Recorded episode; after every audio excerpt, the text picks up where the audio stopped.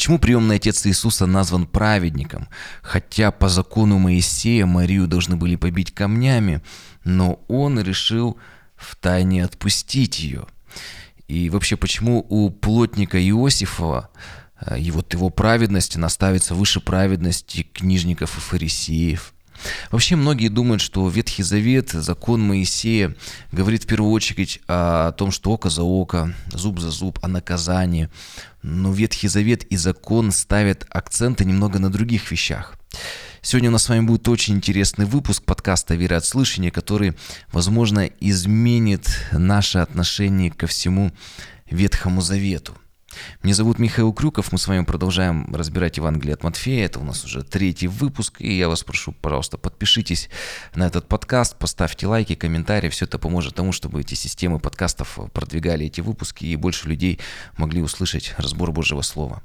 Мы с вами продолжаем читать с 18 стиха. Смотрите, Рождество Иисуса Христа было так. По обручении Марии, его матери с Иосифом, юридически это уже считалось, что они муж и жена, уже семья, единственное, что они там примерно плюс-минус около года не жили вместе, они еще не, не имели физической близости, но уже, так скажем, юридически уже считались э, семьей.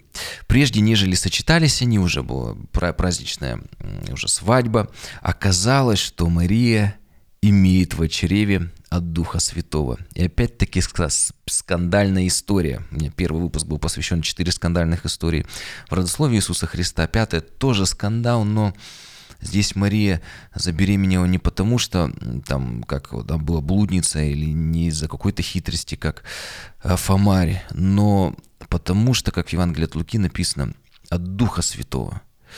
И 19 стих особенно нам интересен, да, потому что здесь говорится, что перед тем, как уже должна была быть свадьба, оказалось, что она имеет в чреве Духа Святого, а муж ее Иосиф, будучи праведным, вот смотрите, праведный Иосиф, не желая огласить ее, хотел тайно отпустить ее. Вы знаете, мы с вами очень мало знаем об Иосифе, но есть три важные вещи, которые в значительной мере раскрывают для нас этого библейского героя. Вот смотрите, первое, Иосиф был праведным, написано. Второе, Иосиф не хотел огласить Марию. И третье, Иосиф хотел тайно отпустить ее. И вот первый а, вопрос. Что значит Иосиф был праведным? Ведь еще не произошло вот эти все события а, на Голгофе, еще не была принесена жертва Иисусом Христом ради всех нас, за, за наши грехи. И это очень интересная и крайне практичная тема для нас – Вообще, если мы говорим про праведность, ведь примерно в это же время, за 6 месяцев до этого, Захария и Елизавета, они тоже у них э, не забеременели Иоанном Крестителем. И в Евангелии от Луки написано, что они тоже являются праведными. И более того, к ним точно так же ангелы приходили. А, так уж что же это за праведность? Если мы с вами откроем Второзаконие 6 главу 25 стих, там написано – что праведность, она состоит в том, если а, ты будешь стараться исполнять все заповеди перед лицом Господа, которые Он дал в Ветхом Завете. То есть, получается, праведность заключалась в старании соблюдать закон Моисеев. Но вот кто его хорошо исполнял? Иисус Христос говорит, э, Матфея 5 глава 20 стих, «Ибо говорю вам, если праведность ваша не превзойдет праведности книжников и фарисеев, то вы не войдете в Царствие Небесное». Интересно получается, что вот книжники и фарисеи всю свою жизнь изучали священное писание, можно сказать, это была их работа. И при этом Иисус их постоянно обличает, говорит, что называет их лицемеры. А Иосиф простой плотник, он даже близко не стоял к тому уровню знанию Писания, как книжники и фарисеи, не говоря уже о всех нюансах соблюдения закона, но при этом он назван праведным. А книжники и фарисеи, как я уже говорил, названы лицемеры. Хотя они соблюдали, старались, опять же, старались соблюдать закон – Божий, и были внимательны даже к мелочам, наблюдали омовение, соблюдали субботу. Но Иисус, вот смотрите, Матфея 23, 23 говорит, горе вам, книжники и фарисеи. То есть, с одной стороны, Иисус ставит в пример, говорит, что если не будете как книжники и фарисеи, далее говорит, обращаясь уже к ним, горе вам, книжники и фарисеи, вы лицемеры, вы отдаете десятину даже смяты, вроде бы в мелочах, вы вот прям так вот пунктуальны во всем но при этом самое важное, центр всего закона Моисеева, самое главное, что есть в Божьем Слове, вы это не соблюдаете. И он говорит три вещи. Суд, милость и веру. То есть, по мнению Христа, что было самое важное в законе? Как раз-таки вот суд, милость и вера. И, э, конечно, тут про десятину написано, про какие-то другие вещи. Это тоже важно. Тоже важно это соблюдать. И более он говорит, что если ваша праведность не произойдет книжников фарисеев. Но он говорит, что суть закона-то не в этом заключается. Есть первостепенное, есть второстепенные вещи. И вообще, когда мы смотрим на вот эти вот три слова «суд, милость и веру», я хочу важный комментарий внести. Э, когда я вот учился, у меня доктор богословия преподавал, мы разбирали послание к римлянам 12.2, где написано, что воля Божия есть благая, угодная и совершенная. И мы как раз там проходили то, что э, у евреев не как у нас, по порядку. Слова воз, э, по возрастанию, их важность идет. Но у евреев центральное слово, оно самое важное. И точно так же вот здесь вот э, мы видим с вами суд, милость и вера, то есть самое главное слово – это милость. Суд и вера уже находятся рядом с ним, крутятся вокруг него. Поэтому это и есть самое главное в законе, в Ветхом Завете, в законе Моисеева. И э, самое, самое главное получается у Иосифа – это как раз э, почему он является праведным, потому что в его жизни он, в отличие от фарисеев, именно на суде милости и вере, он понимал эти вещи, и он на них ставил акцент в своей духовной жизни. А, при этом, вот смотрите, что значит суд, самое главное в законе, в чем такое вот понятие суда. Если мы с вами посмотрим сначала в Иакова 2.13, написано, что Милость, она всегда превозносится над судом. То есть милость, она по центру, суд – это важно. Но милость, она превозносится, она главная в этих трех словах над судом. А если точнее, э, чтобы раскрыть это понятие, обратимся к Ветхому Завету, э, Неемия 9.17 написано, что э, ты, Бог, несмотря на все, всю греховность людей, ты любишь прощать, и ты не оставляешь людей – а Михея 7.18 написано, что несмотря на все беззакония, ты любишь миловать. Получается, как Бог, как вообще, что Ветхий Завет нам говорит о суде, о характере, более того, судье, потому что в суде самое главное – это судья. И характер судьи таков, что он любит миловать, но милует тех, кто пришел с покаянием на суд, с сокрушенным сердцем, ибо таковых поклонников ищет этот судья, Бог. Тот, кто осознает свою неправоту, а не пытается бесконечно оправдываться. Бог, Он любит миловать и любит прощать, поэтому каждого, кто придет на суд к Нему, кто покается, Бог может помиловать. Потому что Он любит это делать. Это его природа, это его характер. И он сам постановил, что милость, она превозносится над судом. Есть очень много мест, раскрывающих это. Например, а, сотый псалом, где написано «Милость и суд буду петь тебе, Господи». Везде, где Божий суд и Божья справедливость, там же появляется Божья милость. Но как это все совмещается? По закону и по справедливости Бог выносит свой справедливый, праведный, осуждающий приговор. Но также судья может отправить вот этого человека, который получил уже осуждение, либо отбывать наказание, есть даже такой специальный орган, орган исполнения наказания, потому что суд, он э, что-то, он уже выносит приговор, и потом еще есть отдельный орган, который его исполняет. Но при этом после, испол... Э, после вынесения приговора э, суд или уже там, президенты, как сегодня, они могут, несмотря на преступление и даже приговор, э, помиловать этого преступника. И Иеремия 9.24 написано, что «хвалящийся хвались тем, что разумеет и знает меня, говорит Бог». Что значит знать Господа? И он продолжает, что «Я Господь, творящий милость, суд и правду на земле, ибо только это угодно Богу». То мне, говорит Господь. То есть, что Богу угодно делать на земле? Творить милость, суд и правду. Осия 12.6 написано «Обратись к Богу, наблюдай милость и суд, и уповай на Бога твоего всегда». То есть мы видим всегда суд и милость, они рядом. Но в контексте Э, помните, милость, она стоит э, самой главной. И более того, милости превозносится над судом. Милость – это не беспредел, не беззаконие, не анархия. Это помилование грешника. Грешник осужден, но судья может помиловать. Для нас, христиан, Иисус Христос является заместительной жертвой. То есть мы осуждены, нам вынесен приговор, но не на нас легло бремя наказания. Оно легло на Христа. Он расплатился за наш грех на кресте. И вот возвращаясь к Иосифу, почему он назван праведным?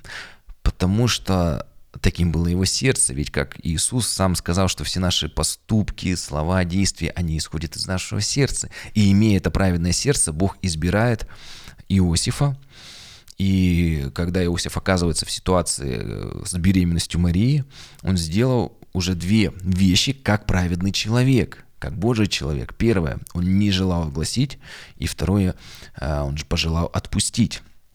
Что значит публично огласить? Второзаконие, 22 глава, 23-24 стих. И написано, если будет молодая девица, как Мария, обручена мужу, и кто-нибудь встретится с ней, переспит, то обоих их приведите к воротам того города. То есть нужно было огласить, привести на суд.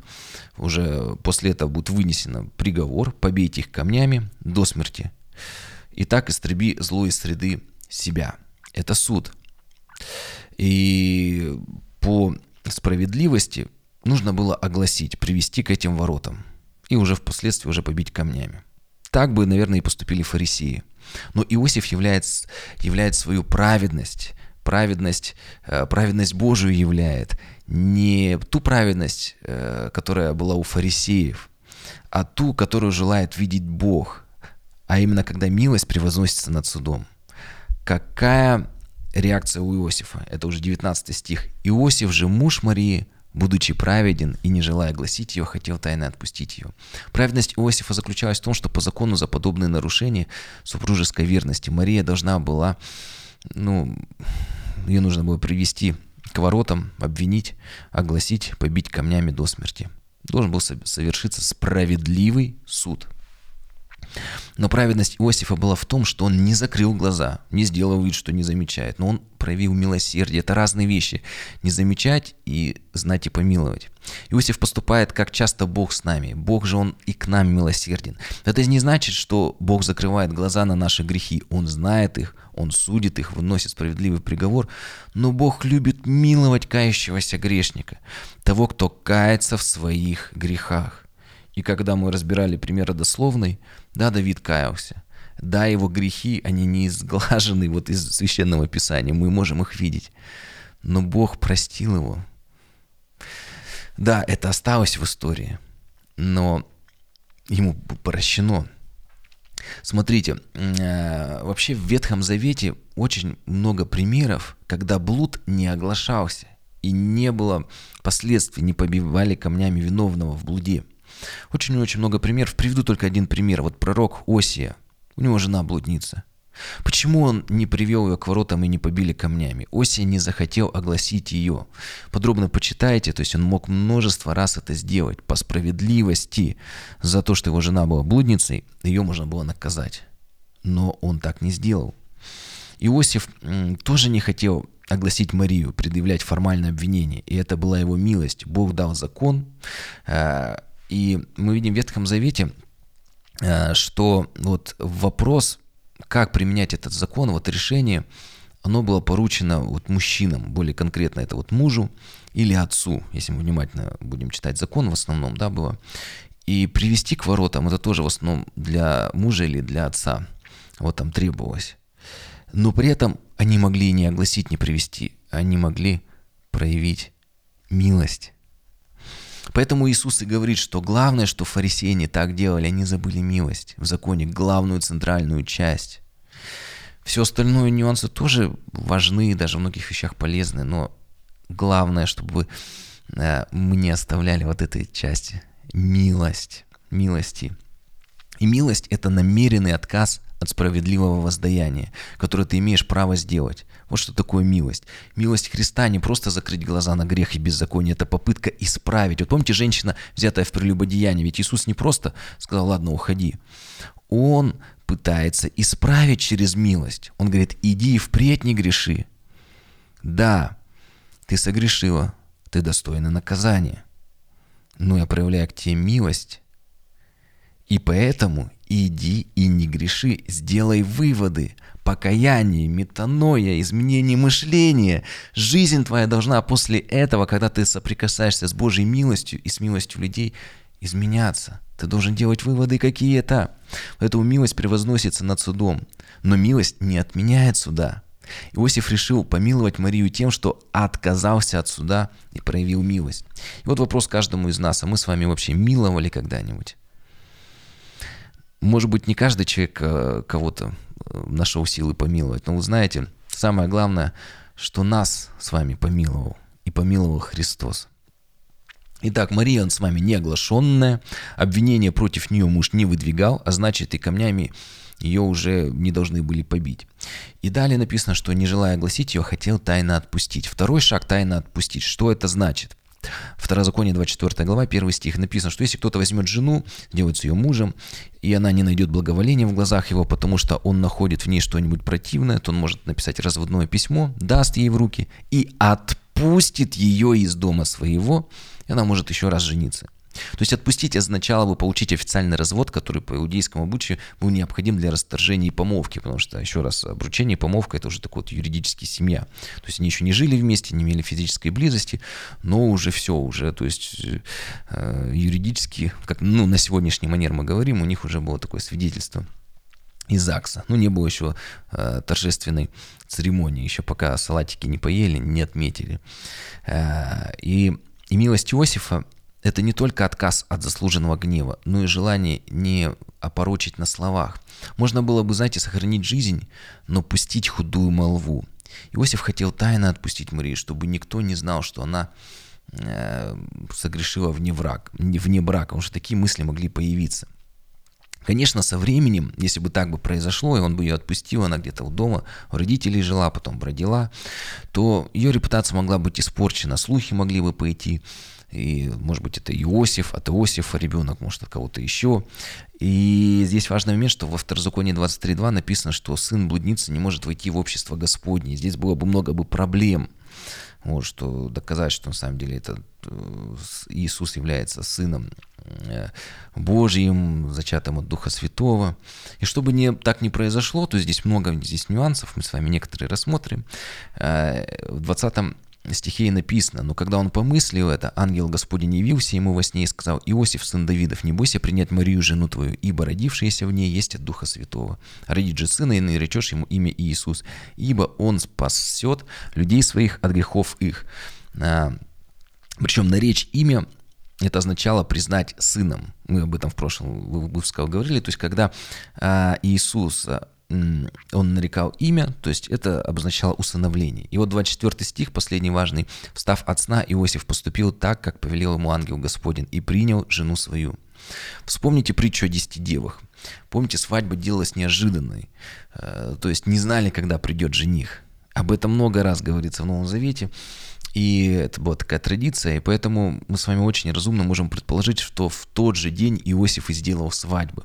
То есть юридически они уже были мужем и женой, но еще не жили вместе. Оставалось только сыграть свадьбу. И вот через 9 месяцев родился Иисус.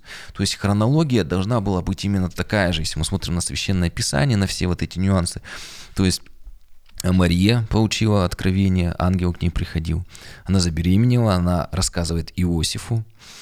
Иосиф во сне Бог ему говорит не просто, чтобы он ее отпустил, а чтобы он ее взял к себе в жены, и, и он приходит, и они делают брачный пир. Почему? Потому что через 9 месяцев должен был родиться Иисус. Ведь э, в Библии везде говорится, что все, много мест, что все считали, что Иисус есть сын Иосифов. Если бы свадьба была бы уже позже, много было бы вопросов и толков. Но везде, смотрите, написано, когда в 12-летнем возрасте его потеряли в храме, Мария публично говорит, «Отец и я искали тебя с великой скорбью». Это, видимо, была такая семейная тайна, о которой они на тот момент еще никому не говорили. И Иисус много о чем говорил, не надо говорить. То есть многие вещи не сохранялись в тайне. Потом, помните, говорили, он сын плотник. В другом месте написано Иосифов сын. Или в другом месте написано, как все думали сын Иосифа. То есть все абсолютно были уверены, что он сын Иосифа. А это могло произойти только в одном случае, если свадьба бы сыгралась за 9 месяцев до рождения Иисуса Христа. Итак, важнейшее в законе суд, милость и вера. И вот еще осталась одна вещь, а где же вера Иосифова? И знаете, вот есть такое интересное предположение, уже опять же на, основе Священного Писания, что Иосиф все-таки поверил Марии. Потому что часто говорят все-таки там, о том, что Иосиф не поверил. Ну вот смотрите, но ведь когда она пришла ему и рассказала, вот в Евангелии от Луки написано 1.46, сказала Мария, «Величит душа моя Господа, и возрадовался дух мой о Боге, Спасителе моем, что Он презрел на смирение рабы своей, ибо отныне будут ублажать меня все роды, что сотворил мне величие сильное и свято имя Его». Знаете, когда она пришла и рассказала Иосифу, то она же не пришла, знаете, как сегодня говорят, там девушка залетела, и она как бы прячет глаза, и стыдно, она не знает, как произошло. Но ее Дух Святой коснулся, она исполнена Духом Святым. Господь к ней обратился, и она пришла, говорит, Иосиф, ты только представь, что со мной произошло. И Возможно, и поэтому Иосиф и решил тайно отпустить Марию, потому что он поверил ей. Но после сна и появления ангела – он э, еще и получил э, повеление от Бога усыновить Иисуса. И мы видим, что Бог особенно благословил Иосифа. Он ему сказал, не только не отпускай Марию, тебе дана особая благодать, ты праведен передо мной, поэтому будешь еще и земным отцом Иисусу, приемным отцом. Ты будешь его э, как человека воспитывать. Ведь он младенец родился. Ты сможешь показать сыну достойный пример праведности. Ты будешь заботиться о нем, когда они потом будут в Египет убегать. То есть он реально сохранял ему жизнь, он от Ирода его, э, помните, да, прятал. То есть было много таких вот моментов. Итак, важнейшее в законе, как мы с вами э, видим, э, чтобы быть праведником для Иосифа, нужно, чтобы в его жизни вот эти вот три вещи, это милость, суд и вера, проявились. И в отличие от книжников и фарисеев, они ставили на других вещах, на второстепенных акценты, а он понимал суть закона. Потому что милость, она превозносится над судом. Иосиф поверил Марии, Иосиф поверил Богу. И сегодня мы с вами точно так же можем обрести праведность, если мы поверим, что Иисус Христос является спасителем мира. Он умер, взяв нашу вину на себя, придет, чтобы восхитить церковь. Поверить во все это во Христа и есть настоящая праведность. Сегодня мало э, кому Бог во сне приходит или ангелы, но мы с вами имеем Божье Слово. И вы знаете, иногда мне говорят, ну а как мы можем тебе поверить? Там, какой у тебя есть авторитет? Ну, по сути, кто я такой, кто любой проповедник кем является. Вы знаете, я не побуждаю поверить мне, но я побуждаю поверить словам Писания, что Иисус Христос есть Спаситель. Он является Богом, и веруя в Него, ты получишь спасение и жизнь вечную. Поэтому даже цель моего подкаста – это сделать не так, чтобы поверили мне, а поверили авторитету Писания. Я всего лишь пытаюсь рассказать то, что Писание безошибочно. Это является Божье Слово. Верьте Ему, потому что вы спасаетесь через э, Священное Писание, когда мы читаем весть о Христе. В послании римлянам написано, что Евангелие есть сила для спасения всякому верующему. И это цель этого подкаста. В следующих выпусках мы продолжим разбирать Евангелие от Матфея. Обязательно подпишитесь, оставляйте комментарии, ставьте лайки, потому что благодаря этому YouTube и другие площадки подкастов начинают э, эти выпуски продвигать, вставить в рекомендации. И кто-то, может быть, услышит впервые Евангелие благодаря этому. Также можете поддержать это служение на сайте podcastmk.com или в описании этих роликов есть э, все способы и подробности. Благословений.